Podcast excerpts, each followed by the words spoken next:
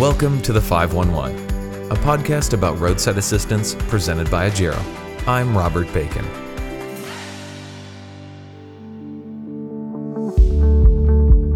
Electric vehicles are the future of the automotive industry, and over the last decade, the landscape has exploded. More players, more vehicles, and new technologies. More than 40 EV models are on the road today, with many more in development, and the EV market share has grown dramatically. The electric car's for real, isn't it? What we're seeing today is a, obviously a transition. There's a societal pressure and there's a regulatory pressure to move away from the combustion engine. It's two very important factors. But the third factor, which obviously increases the rate of adoption, is the economics and the performance of the alternative. And if the incumbent is being displaced by a better alternative that's appreciated by society and required from a regulatory point of view, then there are some very serious forces that will result in gains in market share. However, the barrier that continues to stand in the way is range anxiety. More than 58% of electric vehicle drivers are worried about running out of charge, and 65% express range anxiety. Addressing this gap is critical to the broad adoption of electric vehicles. One company working to solve this is SparkCharge. SparkCharge is developing portable, ultra fast charging systems for electric vehicles, and recently were featured on the hit show Shark Tank. Our portable units can charge an electric vehicle anytime and anywhere, making any location a charging station. And of course, the most important factor speed. We can charge an electric vehicle at a rate of one mile every 60 seconds. So, Sharks, help us create a more sustainable mobile EV charging infrastructure. The Agero team has been partnering with SparkCharge for nearly two years to bring this solution to roadside, including a recent pilot deployment in markets with high electronic vehicle density. Joining us today to discuss range anxiety, roadside, and the future of electronic vehicles are the SparkCharge CEO. Hello, my name is Josh Aviv, founder and CEO of SparkCharge. The CTO. Christopher Ellis, co founder and CTO at SparkCharge. And Agero's Director of Strategy. I'm Alejandro Alvarado, I'm the Director of Strategy for Agero. Thank you guys so much for joining us. For those who are less familiar with SparkCharge, can you share a bit about your company and the product? Yeah, so at SparkCharge, we make portable charging stations that allow electric vehicle owners to have their car charged anytime and anywhere they want. Um, we also just unveiled the Boost EV platform that really puts the power of that charging station into the hands of every electric vehicle owner. Now, with Boost EV, electric vehicle owners can have range delivered to them anytime and anywhere they want, uh, requesting service from any service that they want. So, a spoiler alert for those of you who haven't seen it, but congratulations on your deal with the Sharks. Do we have a deal? We got a deal. We have a deal. Let's charge this up. Really happy it worked out for you guys. Was there anything that prompted you to want to go on the show? We really thought of the opportunity of going on Shark Tank as a way to help us grow our business. Um, we really saw that you know the sharks brought in expertise that could help us scale, help us move faster, and we thought you know why not do that? And I mean the great part is is that when we have a partner like Agero, right, it makes you know our job a lot easier. And overall, the whole thing looked like a really fun experience. It was really great to watch the Sharks engage with your idea and support you guys. Were you guys surprised to get both Lori and Mark Cuban? I'd say it was it was definitely a fun process. I think you go in there, you know, expecting to get one shark. Um, every shark, though, you know, adds some value. Going into Shark Tank, we were strategizing and planning around maybe one shark uh, once the conversation got started and everything was rolling, it was not a surprise by the end that we, we walked away too sharp. I think we're super excited to, you know, really, you know, get in the trenches and start, you know, really growing the business and scaling the business in a meaningful way. Um, I think they bring a lot to the table, and you know, we really can't wait. There's obviously a lot of editing uh, from your segment to go from an hour or so, however long you were in there, down to three minutes. Is there anything that you guys saw in the final cut that surprised you? Not necessarily, other than you know the zoom in on my face. That was pretty. Uh, that's become a meme around the office at this point. But as far as the terms of what was shown, the questions that were being asked, um, they were pretty consistent with the themes of questions. It's a long conversation that gets edited down, right? I think we talked a lot about our partners. I wish they had kind of kept that in. Uh, the technology came up a lot, but in the final edit, none of the technology questions were played. So that was a bit of a surprise and kind of disappointing. Can you tell us a little bit about that technology? People have been trying to solve this for years. In fact, I found out that Agero had a fleet of mobile EV chargers that could be mounted to trucks or trailers back in 2011, but they were slow charging and they're really bulky, and it didn't end up as a viable long term solution. How did you guys get the Roadie to be so portable yet still powerful? That uh, that came in tackling you know three key areas of technology that we had to develop. All that stemmed from you know my background uh, prior to joining Spark Charge. I worked on power systems for cube satellites.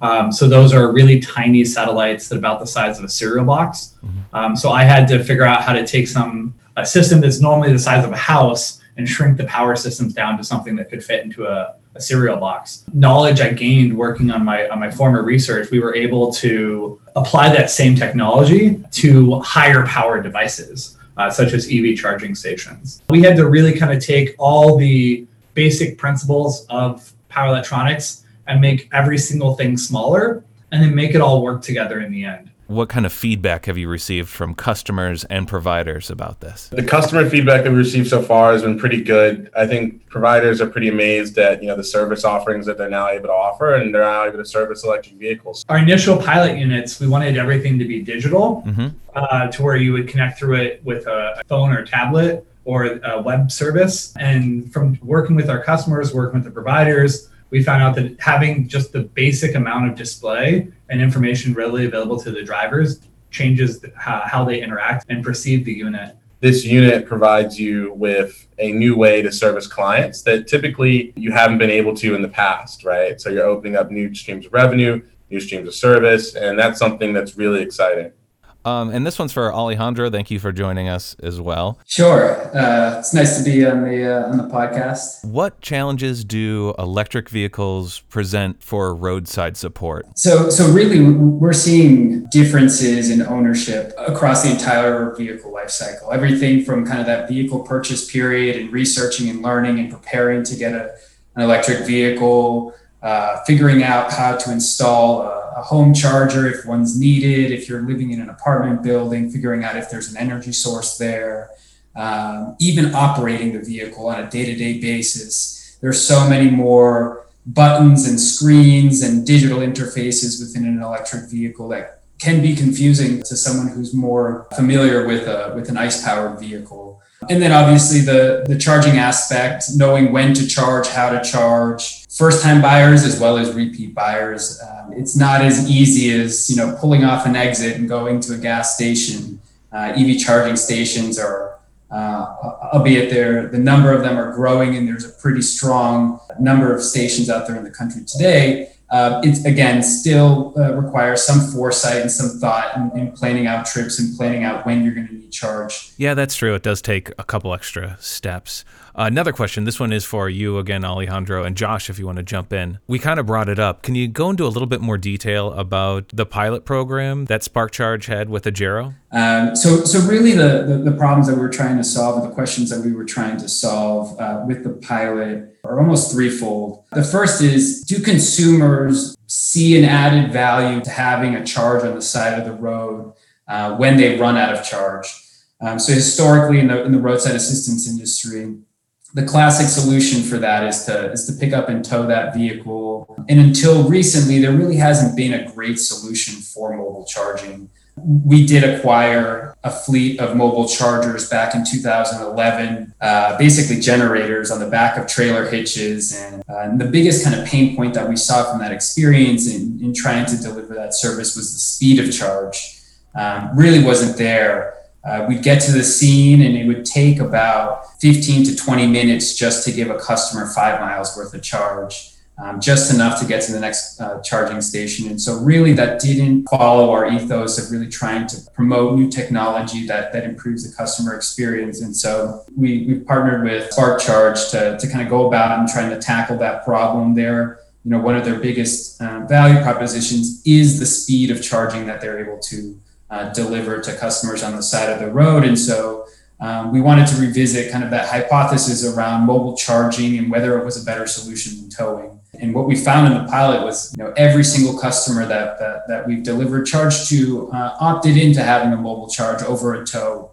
Um, even so much so that they were willing to wait 10, 15, even 30 minutes longer for a mobile charge uh, versus having to get towed. So that really kind of spoke to us around the value of, of this type of service and, and, partnering with a company like SparkCharge, who was able to, to solve for some of those historic pain points in, in solution delivery.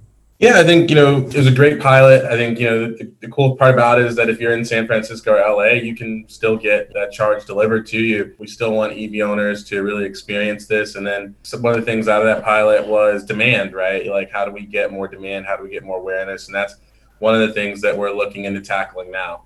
We're really trying to target metros where we're going to see the most usage from these charges. And, and the reason because of that is is because of the investment that has to be made. I think Spark Charge made a, a brilliant decision in pivoting away from a lump uh, sum payment for these chargers to more of a monthly payment, uh, leasing of the equipment. It fits a lot better with the business model of our, the service providers and the network. Um, and it makes it a little bit attractive for them to test and learn and see if there's actually demand out there. Um, there's less risk for them and they're really able to kind of go out into the market and use the equipment in real world scenarios, which is really where kind of the, the rubber meets the road in understanding um, could this be a sustainable business or service that I can offer clients. We want to get into as many metros as possible that have a high concentration of electric vehicles. Um, you know, one of the things that we're looking at now is what other instances are there where electric vehicle owners need range, right? You know, it's roadside, scheduled, on demand. Is there an opportunity to work with apartment complexes, condos, high rises that don't want to, you know, spend the money to um, install, you know, a ton of infrastructure for their for electric vehicles, right? You know, is there a way to do this that's more cost effective um, and offers a better service to EV owners? And I think that's one of the really exciting parts as we kind of look to grow, you know, with Agero, and um, I think that's one of the, the really amazing things that we can look at.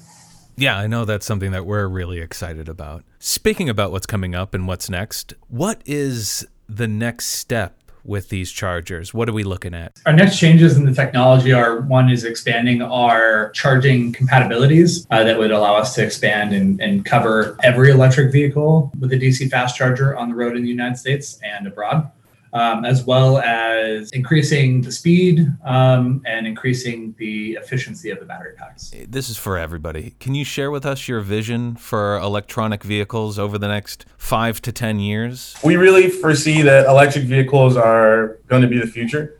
We think that, you know, over the next five to 10 years, they'll be the predominant vehicle sold. Um, we think that more OEMs are going to be releasing electric vehicles, especially next year. Um, I think next year is really going to be the tipping point for the EV industry and as a whole.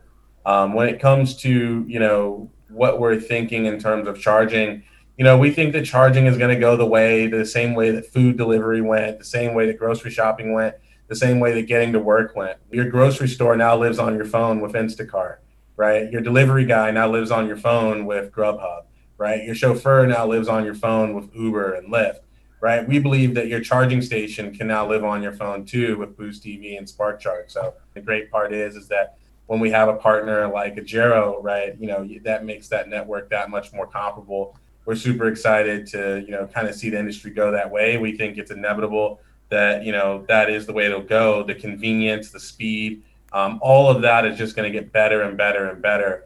Um, and as more EVs hit the road, they'll be able to take advantage of that. Yeah, and I think you guys are doing a great job at being at the forefront of this. That is all the time that I have with you guys. I have to let you go. Thank you so much for coming on, Josh and Chris from SparkCharge and Alejandro from Agero. To find out more about SparkCharge, visit their website at sparkcharge.io.